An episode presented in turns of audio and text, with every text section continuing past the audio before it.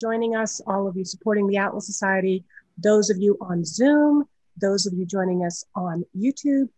You know what to do. We have a really unique opportunity, so please ask your questions, keep them short. We'll try to get to as many of them as possible. Now, I'd like to introduce a man who needs very little introduction. Jay Lapeyre is president and CEO of the Louisiana-based Laitram LLC, a diversified global manufacturer of industrial equipment, including food processing. Objectivist business ethics helped him overcome the challenges of Hurricane Katrina, the severe recession of 2008, Gulf oil spills, and those same principles continue to help him navigate the various business challenges of 2020. Jay is the past chair of the Tulane Board of Administrators, the Louisiana Association of Business and Industry, the Business Council of New Orleans, and the Isidore Newman Board of Governors. Jay, welcome. Thank you so much for joining us. Fantastic to be here. I'm pumped. So usually it's like a meal and I save this little morsel to the end, but with you, I am going to be able to start right up at the top with your origin story. We're seeing a bit of some symbols of it on the wall behind you, some of the posters that you have. But Jay, tell us, how did you discover Ayn Rand? What's your origin story?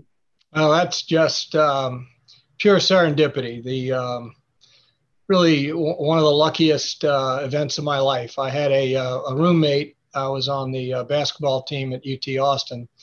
I wasn't getting to play because they were trying to win the games, but I was still part of that team. And we had a junior college transfer come in, and we roomed together my junior year. And we were talking early that fall, and I said, communism is good in theory, but it doesn't work in practice. And he said, communism is the most immoral political system ever conceived. And I was, whoa, I mean, what is that about?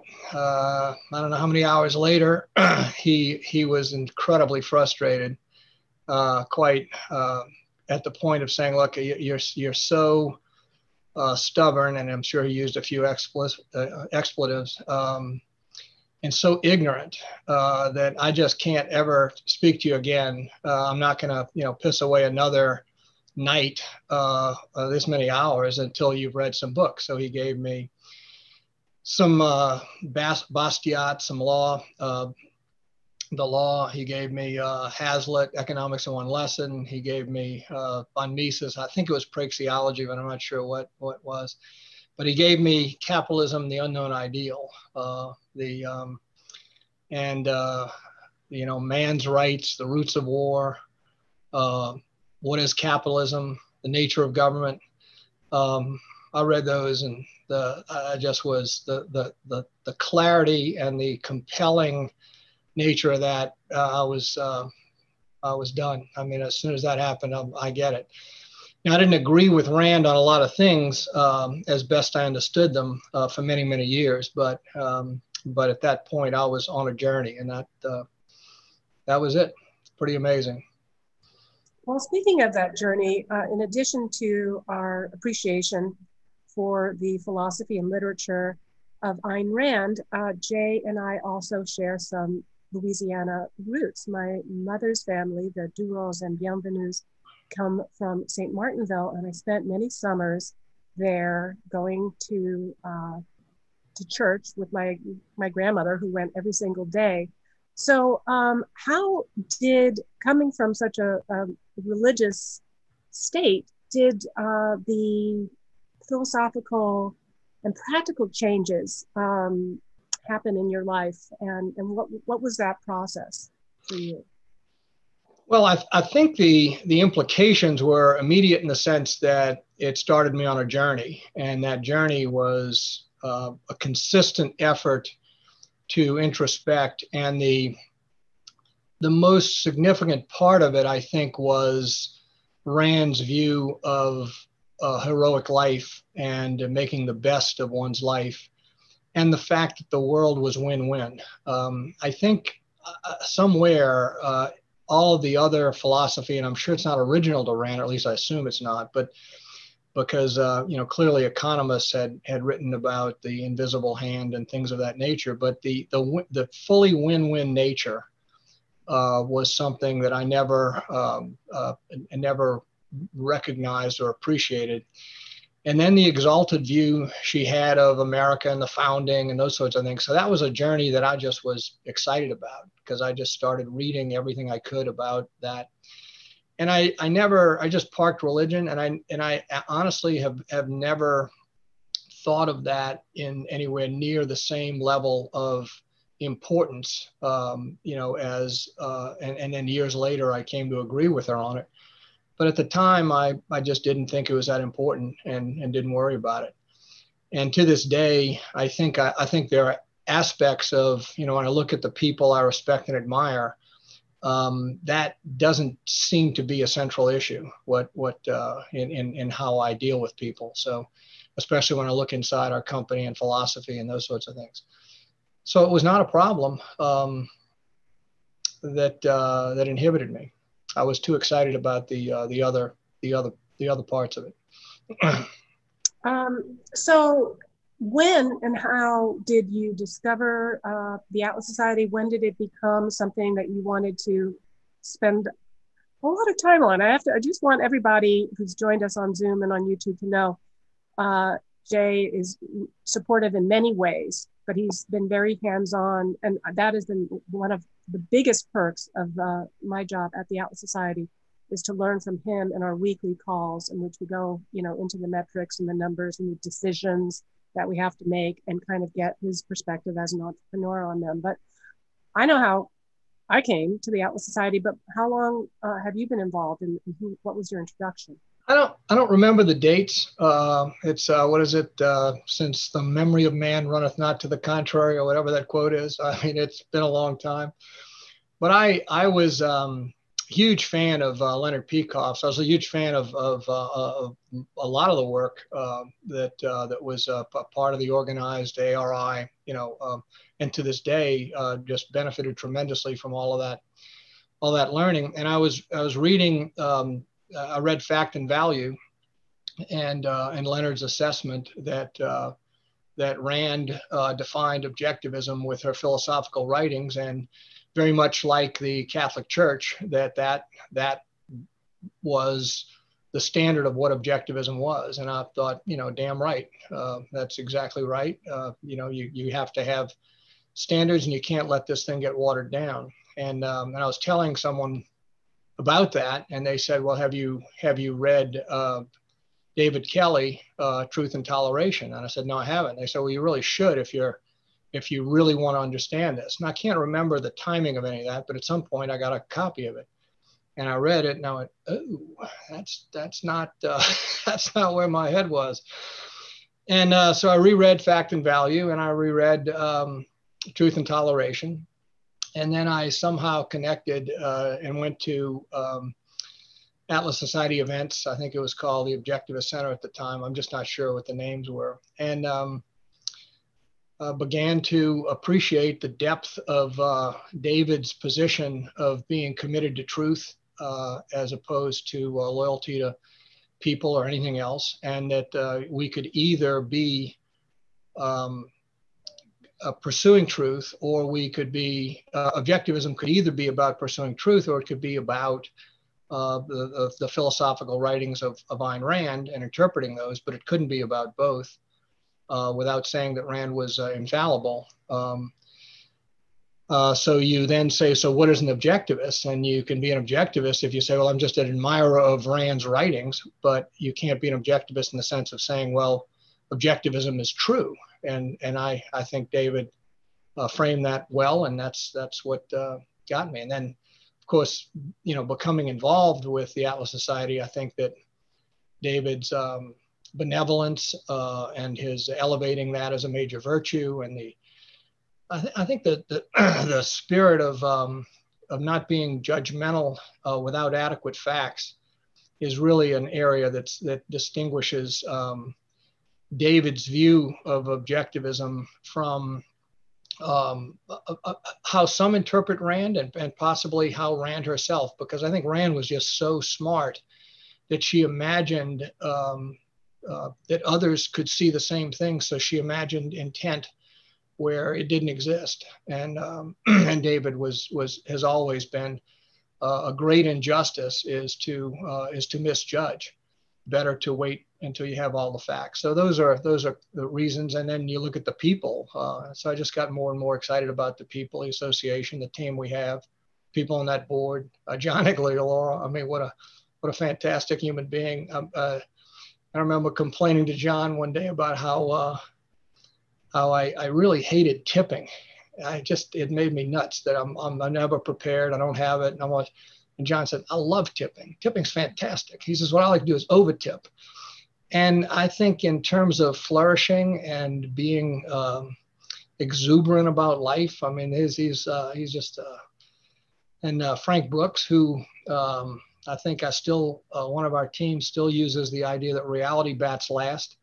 Frank is just such a clear, unemotional, logical, decent, person. And Baron Bond, these are the longtime guys. Baron, who pushed that we're all about ethics and personal ethics, and we're not as objectivists going to do anything for politics.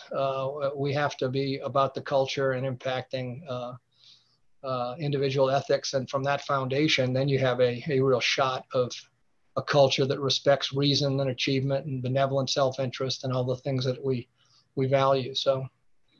And a team. I mean, I love this team.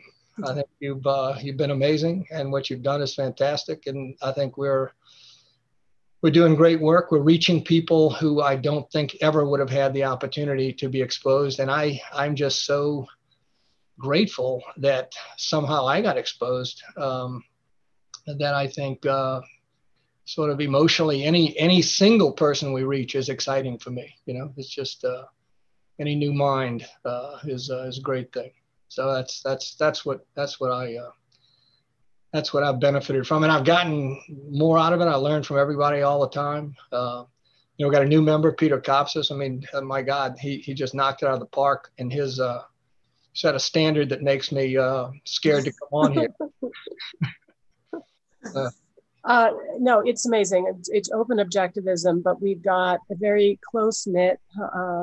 Group, both on our board of trustees and the Atlas Society staff, which is growing. So all of you that are out there and interested in making a change and doing something new and being a part of a team that is on the rise, then please reach out to us. We would love to talk to you and work with you, and appreciate your support.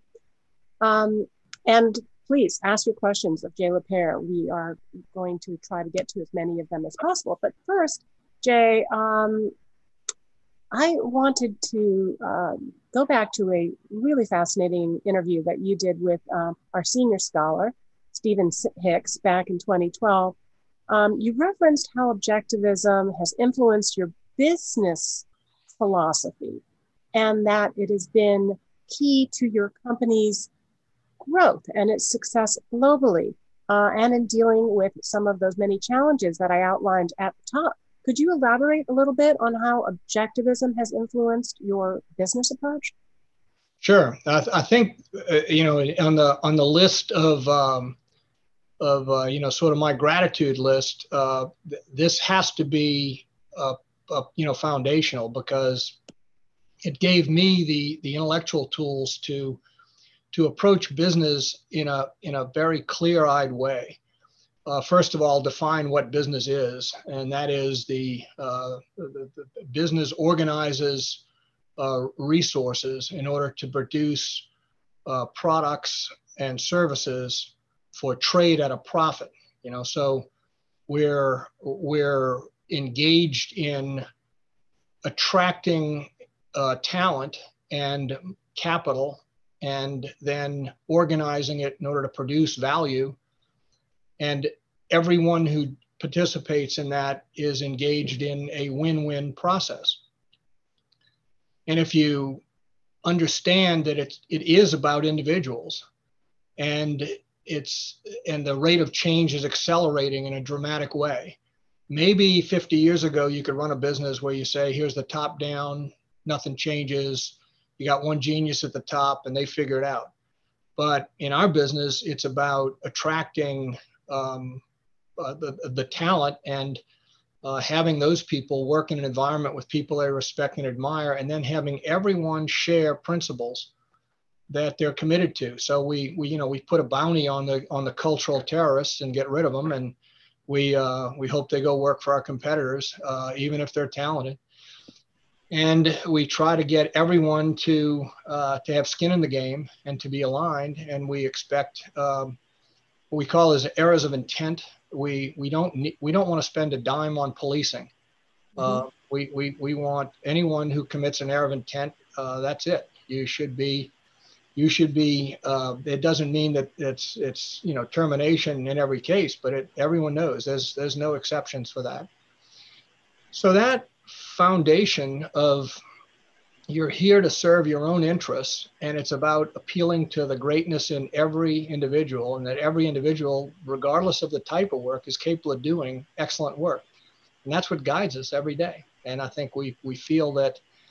When you deal in a rate of change like we're dealing in, or you deal in emergencies where God knows I'm the last one to know the facts about what to do on any given granular, situation. It's vital that people take responsibility, think like owners, and organize themselves to get their work done. I'd also say that it's directly opposite what we were told when we went global. When we went global, everyone said, well, you're going to Europe, you're going to have to figure out how to celebrate each of the different diverse cultures. You're going to have to figure out how do you, sort of recognize that people are different. And we said, BS, no, we're going to frame our values, and we're going to attract the people who share these values. And we're going to build a great organization tied to that, people who admire greatness in others, who learn from each other, who are introspective, who are on a journey of self-improvement, who treat each other with respect, all these basic, simple things. So I don't think I could have gotten any of that but for the clarity that Rand brought, that it's all about the individual, because we had an awful lot of consultants who told us different. And then, of course, when we've gone to Asia, we've had the same effect, that we've attracted people who love what we stand for. So shifting gears into the most recent crises or series of interrelated crises over the past year, what about the impact of COVID, of lockdowns, unrest on your various businesses here in the United States and around the world? Yeah, it's been tremendously challenging. We had a number of cases. Well, first of all, when COVID occurred, we're in the food manufacturing support business. So groceries are going crazy, wanting to stock up, and our employees are scared to come in. Mm-hmm. So we have a tremendous challenge, and it was because of the trust that we had in each other, the fact of our transparency, our commitment to being open about everything, that people said, okay, I get it. And we also, I should have mentioned this, we take 42% of what we make after a return on net assets, and we put it into incentive pools, in addition to having lots of other commissions and gain sharing and other programs, because we're trying to align interests as best we can. And I think we had some real leadership who said, no, we'll come in. Now, we did have over 100 cases and the vast majority of those in Louisiana. As you know, New Orleans was a hot spot early in the game. But we worked through it. And the biggest problems we had were tied to regulations across the country and across countries, where the question was, could you actually send people to install significant equipment and do these things? And that was a regulatory nightmare. we would have deemed an essential business, which I always thought was a flawed approach to the issues to begin with. It should have been about how do you keep, you know, safety, and how do you have people meet whatever the regulations were. So that planning was a nightmare. But over time, we got sort of acclimated to how to work through it. So it has actually worked out where I'm confident we'll come out of the back end of this far better, because we've used remote technology in a way that's much more efficient than we ever imagined for even commissioning complex equipment. We put a piece of equipment in I think it was Vietnam, where we did not have a single person travel. And it was the first install of a piece of equipment that's, you know, a couple hundred feet, you know, so it's a, you know, a big ass system, to put it mildly, you know. Well, speaking of these food processing systems, and I come from the food industry at Dole Food Company, and one of the areas that it did really well was with the innovations that they had in their salad processing plants. But when we go back to the origins of COVID, there was at least some concern. We may not know conclusively, yeah, but at least there was a public perception or a public narrative at one point that there was some issues with how food was being processed in China in terms of the sanitary conditions. Did that impact, that create more demand for your equipment? Well, the whole you know, wet market issue, I think, has been elevated, and I think that there is a concern, even though now the facts have come out, and apparently that was not the cause. It may still have been where it spread. I don't really know for sure, but wet markets have been targeted for a while as dangerous, and I think as China has to fix that, that probably could work out well for us. Now, what doesn't work out well for us is that, you know, we live on global trade, and I think that demonizing trade as win-lose is a major mistake. It's win-win, and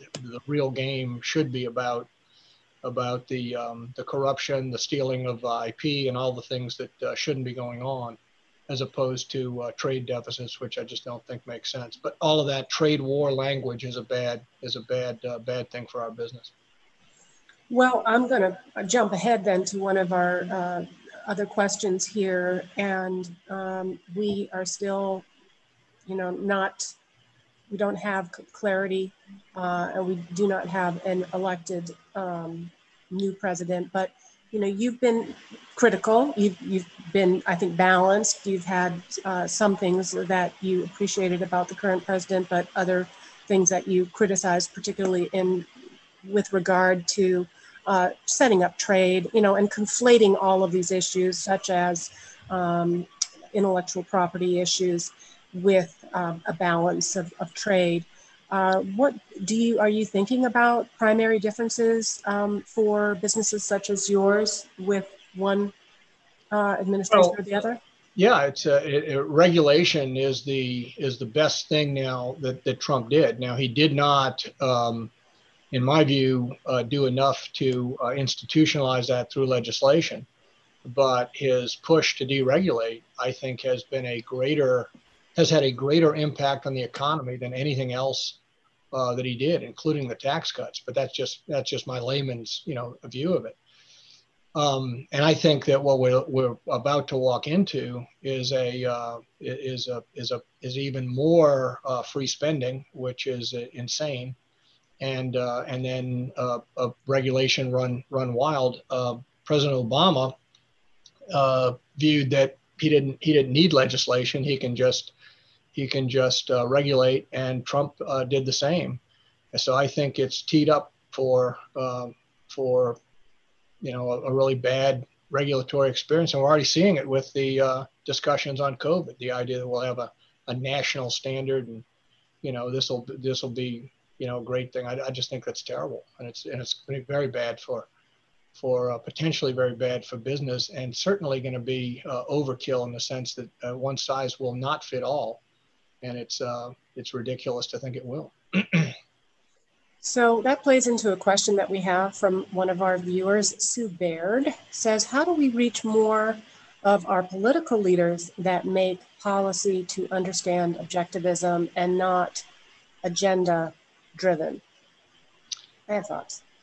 Well, I think the most important thing we can do is personal ethics. And I think that what we at the Atlas Society have done is make Rand less radioactive and more smile friendly, for lack of a better way to frame it, so that we could reach people and have the ideas actually be assessed for the value of the ideas, as opposed to for an off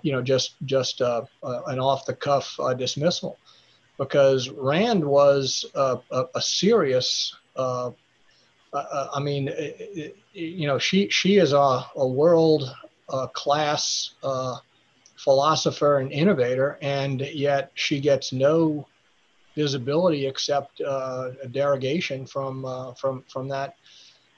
And I think what we did by saying it's not using selfishness, but explaining that benevolent and ethical self-interest is fundamental, it creates the avenue where you can actually start having these conversations. And you can see that business needs this very badly. The Business Roundtable embraced this idea of, well, maybe business shouldn't be about the interests of the investors and the owners, and we start to have this self censoring culture and this idea that somehow a for-profit is wrong, when if you say, no, it's really about win-win, and business is the only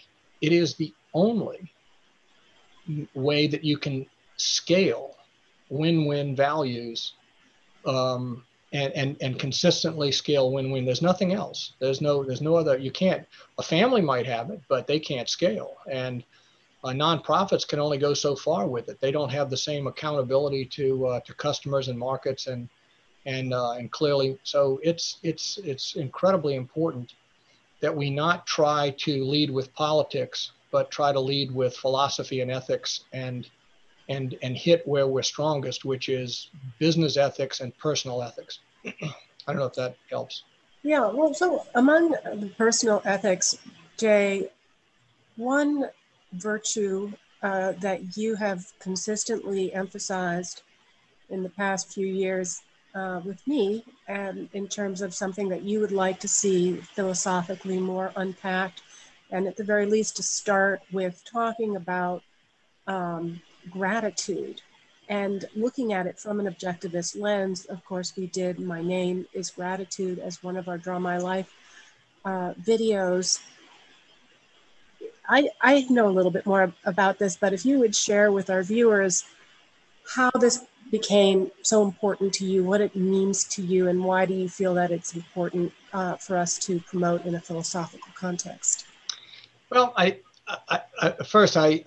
concluded that gratitude was a major self-interested virtue, and I have been pushing that. The philosophers, some see it as a yes, some no, but it takes a lot of discussion, and it's really hard to say what exactly is it, where it fits. But I approach this as a layman, and I look at what Rand used to talk about, the age of envy, and you look at resentment, and you look at victimhood today, which is, I mean, it's out of the closet into the streets and running wild with no one saying they have a problem with it. It's as if we're glorifying victimhood.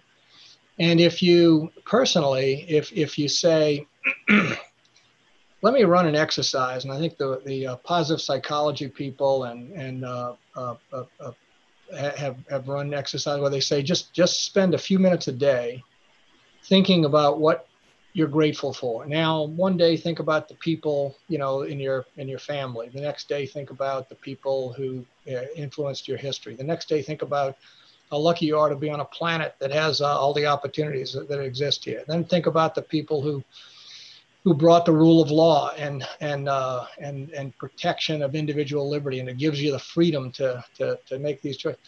Now, how do you feel about about the world. You can't actually hold victimhood and resentment and envy in your mind at the same time. Now flip it and run this exercise, and then think about all the people who have ever done anything wrong to you, and really dwell on it. Just ruminate on that, and then think, about what their intentions were, and don't assume good intentions, and don't imagine that. No, and think about how just the worst possible in everyone. Then how do you feel?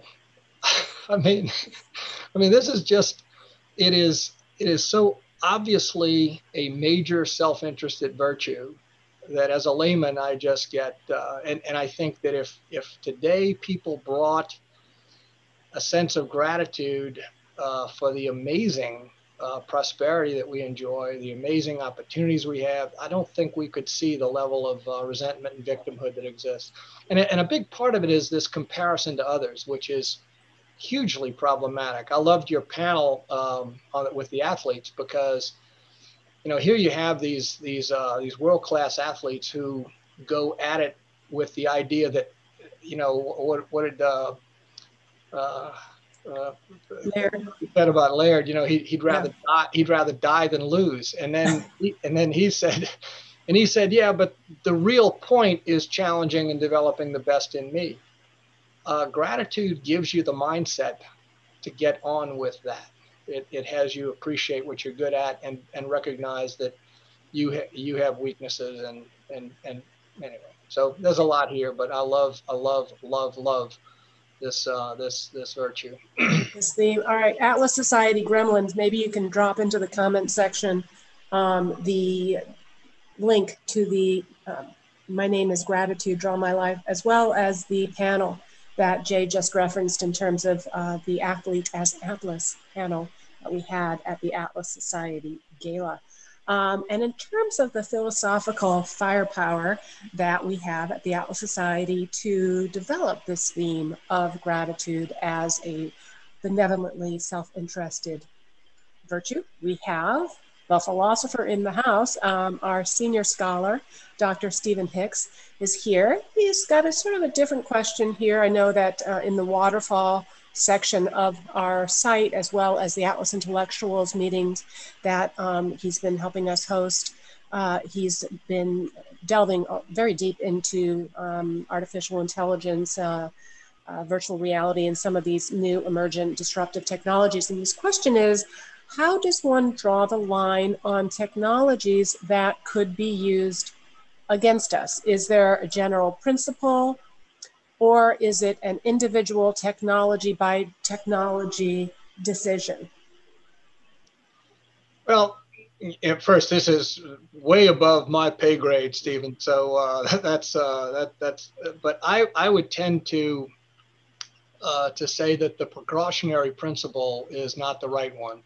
That we need to look at this as general bias to allow technologies unless we can see that there's going to be a substantial risk. And a lot of this is what I'll call Rand's minimalist view of metaphysics. I just don't know until you actually get into the facts here and analyze them. But again, if you don't know, Stephen, then the chances of me knowing are less than non-existent. So, excuse me, sorry about that. Well, we're going to have we'll get Stephen back on one of these soon to talk a little bit more about that, particularly after the gala in which we had Peter Diamandis as our honoree. The only technology that I want to ban is leaf blowing. Okay. Yeah. But maybe that's not really the right kind of way that I should be thinking of it. I need to think about how Zoom is going to have an AI filter interface so that, they mask and it doesn't even, you can't even hear it. Well, apparently Chip with Yal was wearing red shoes, and I told him that he should be careful that that's not banned, because it's something you could easily imagine. Those of us who have different aesthetics saying, hey, shouldn't be tolerated. Yes, and that is Cliff Maloney, or was it Cliff Maloney? Yeah, yes, one of our great partners, Young Americans for Liberty, and his trademark red shoes, of course, colors, yes. Primary colors have now become politicized as well. So that's why I'm kind of opting for lavender. So, okay, so we have another question from Vicky, who is talking about her 21-year-old son, who always wanted to be an entrepreneur and started a business with a storefront in February and was closed down in March before they even opened. Plus, they were completely looted by the first round of riots in Los Angeles. She's asking, what advice would you give to young people like him so that he doesn't get discouraged?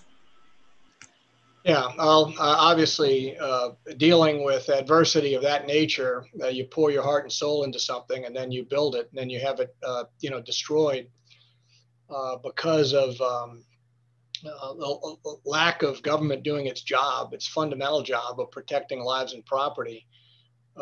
That's a bitter pill, and it's I think once you work your way through the emotions of this, the face reality as it is, don't BS yourself, and then focus on what your options are, and primarily start with thinking, and then recognize that at that age, that this is a long runway, and you should recognize that there's a lot you can do that can build your human capital, build your skills and abilities, and competence attracts opportunities. And if you build those skills and develop it, and you work on what I'll call a sense of moral ambitiousness for your character, that you will be in a position to have options.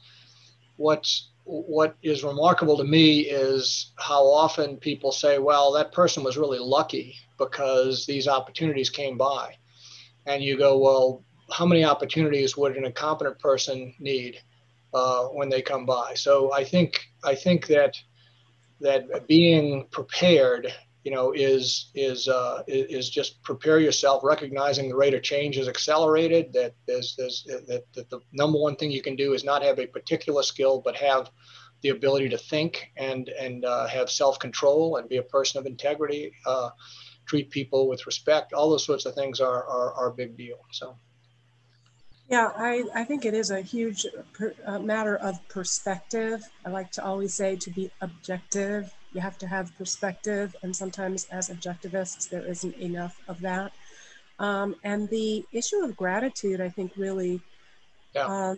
Not from a kind of a Thanksgiving, hallmark approach, but just sort of saying, okay, what is it? How do I weaponize my experience? Yeah. Everything that's happened to me, including the most horrible things that have happened to me, yeah.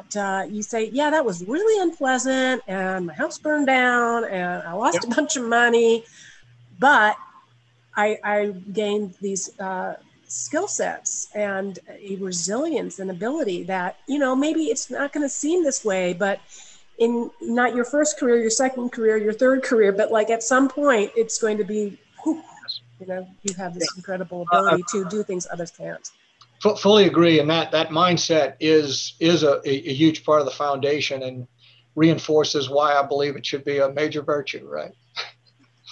All right, David Kelly, calling David Kelly, calling Stephen Hicks, calling Richard Salzman.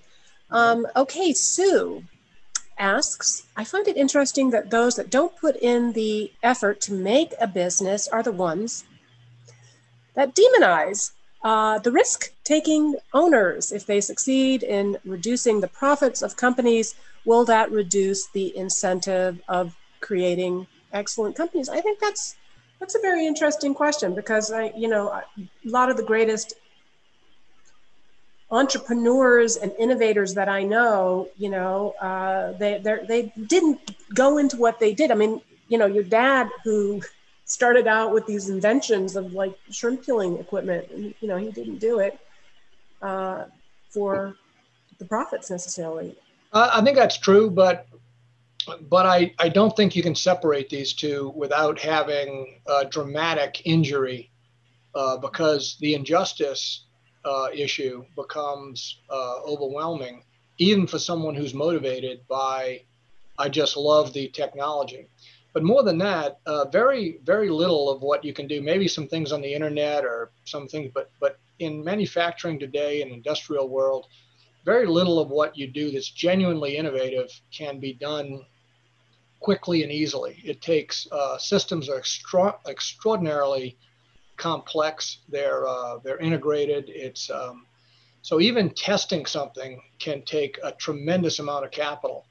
And that in itself is not going to be provided by the entrepreneur. And someone has to fund those years of passion, and someone has to keep that going, and investors aren't going to do that. So the idea that you can separate these things is fatuous to me. It just isn't, it's actually bizarre, because if anyone put themselves in that position, first, they neither love what they do in most cases, you know, and their passion is only for destruction, not for creation. So I don't know how anyone can reach that conclusion that without the money incentives, this will all continue to be generated. Yeah, I mean, that's one of the reasons there's debate within the liberty movement. People say, oh, don't say capitalism, you know, it's a bad word, say whatever, you know, free market, whatever. They just keep chasing some less controversial label. But the bottom line is the reason that we celebrate money and we celebrate the currency of a free market as the currency of a free mind and defend capitalism is not just because it is the only moral system which is consonant with man's existence as a rational being, but because it takes capital to invest in new businesses. Yeah, and I'm fine with whatever terminology works best to get the ideas in the door, but I don't, at the end of the day, and it is sad that Marx is the one who came up with the term and all those things, but it is what it is today, and you have to go and defend it, because you have to start by clearly defining it. And one of the things that you want to make sure we avoid is what many people think of capitalism is the cronyism. Of course. And that is a major negative, because if cronyism is, you know, 5% of the economy, and my guess is that it's less than that in terms of its total GDP by a lot, but it still is enough to debase and to injure the perception of capitalism, and to undermine all of what people know to be virtuous from a perception point of view. So you really have to think language that's clear, and free markets may help do that. But I would come back to say, you know, the nobility of business, the fact that business is win-win-win. Everyone wins from business, even the people who think they lost. We've had many situations where a competitor has done something that we thought was impossible, and it doesn't happen often, but it's a number of times, and we thought, oh, that was impossible. Oh no, they did it. And then we learned a lot, and we've made ourselves better from that. And the profits that the innovator makes get commoditized into consumer goods. So even the competitors who lose benefit from all of that generalized prosperity in a way that is so genuine and deep. It's just hard to understand how anyone doesn't celebrate this. And you know, I think Stephen had some work on this. We should have statues to these people who to the great business innovators. We have statues to political leaders. And you know, the first most enduring characteristic of business is trust. If you don't trust everyone in the business, and if consumers don't trust it, then nothing is going to happen, because it's win-win, it's value for value. And the first casualty of politics is truth. I mean, it is equivalent of war. It's just gone. So why do you want one over the other? Anyway, that's my my rant. Okay, so that actually fits perfectly into this next question from Brian on YouTube, who asks, how important do you feel it is for a business to cultivate their own company culture? And are there currently any organizations who help spread objectivism through company culture? A softball for you. Yeah, I think that objectivism is naturally part of what any highly competitive, high performance company culture ought to be based on. If it is a complex culture that's not tied to, you know, one or two or a small number of geniuses or have some, but if you want to build an enduring global organization, if you're talking real scale, you can't escape face reality, use reason, respect achievement, treat each other with respect, be honest, bring integrity. Focus on the fact that you're a work in progress, that you're trying to get better every day, bringing your best game, challenging yourself to be introspective, challenging yourself to make the highest possible contribution to the team, I mean, it just, the list just goes on and on, right? Now, David once said that I loved it. Someone was talking about well, that's not really objectivism. That's a lot of other stuff. And David said, well, you know, anything that is true is actually objectivism, because if it, that's what the philosophy is. And you start with, don't ask me to come to your team and sacrifice myself. I'm coming to your team out of my personal interests. And that's why I'm here. And I think when you do that, you get alignment, you get win-win-win, you get a scale of win-win-win. Anyway, that's my cut. All right. Well, we've got about 10 more minutes, folks. So you still have some time to get your questions in. Mark Shoup asks, thanks for explaining the cronyism is really a very small part of even this mixed economy. Of course, capitalism, the term, gets a bad rap. How do we take back the moral high ground by taking back the word morality? I think the way that we have framed it, and you can pull, I don't have it handy, but the Objectivist mission, the Atlas Society mission, yeah, let me see if I can find it. Yeah, here it is. Inspire people to embrace reason, achievement, benevolence, and ethical self-interest as the moral foundation for political liberty, personal happiness, and a flourishing society. Mm-hmm. And I think that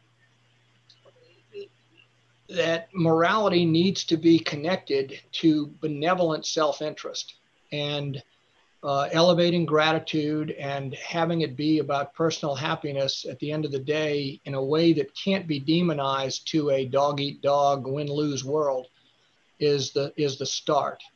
And I think if someone says, no, that's not morality, I don't know anyone who doesn't care about their interests. And whatever they are, they should be free to pursue those and to serve them. And I think that is what ethics and morality ought to be. If you flip it and say, who should be able to tell me how to run my life? I think you get to a different moral point. And that I think is foundational to regaining the high ground here. Denny 3161 says, how do you prepare for threatened revolution in policy and regulation? Do you take these threats seriously?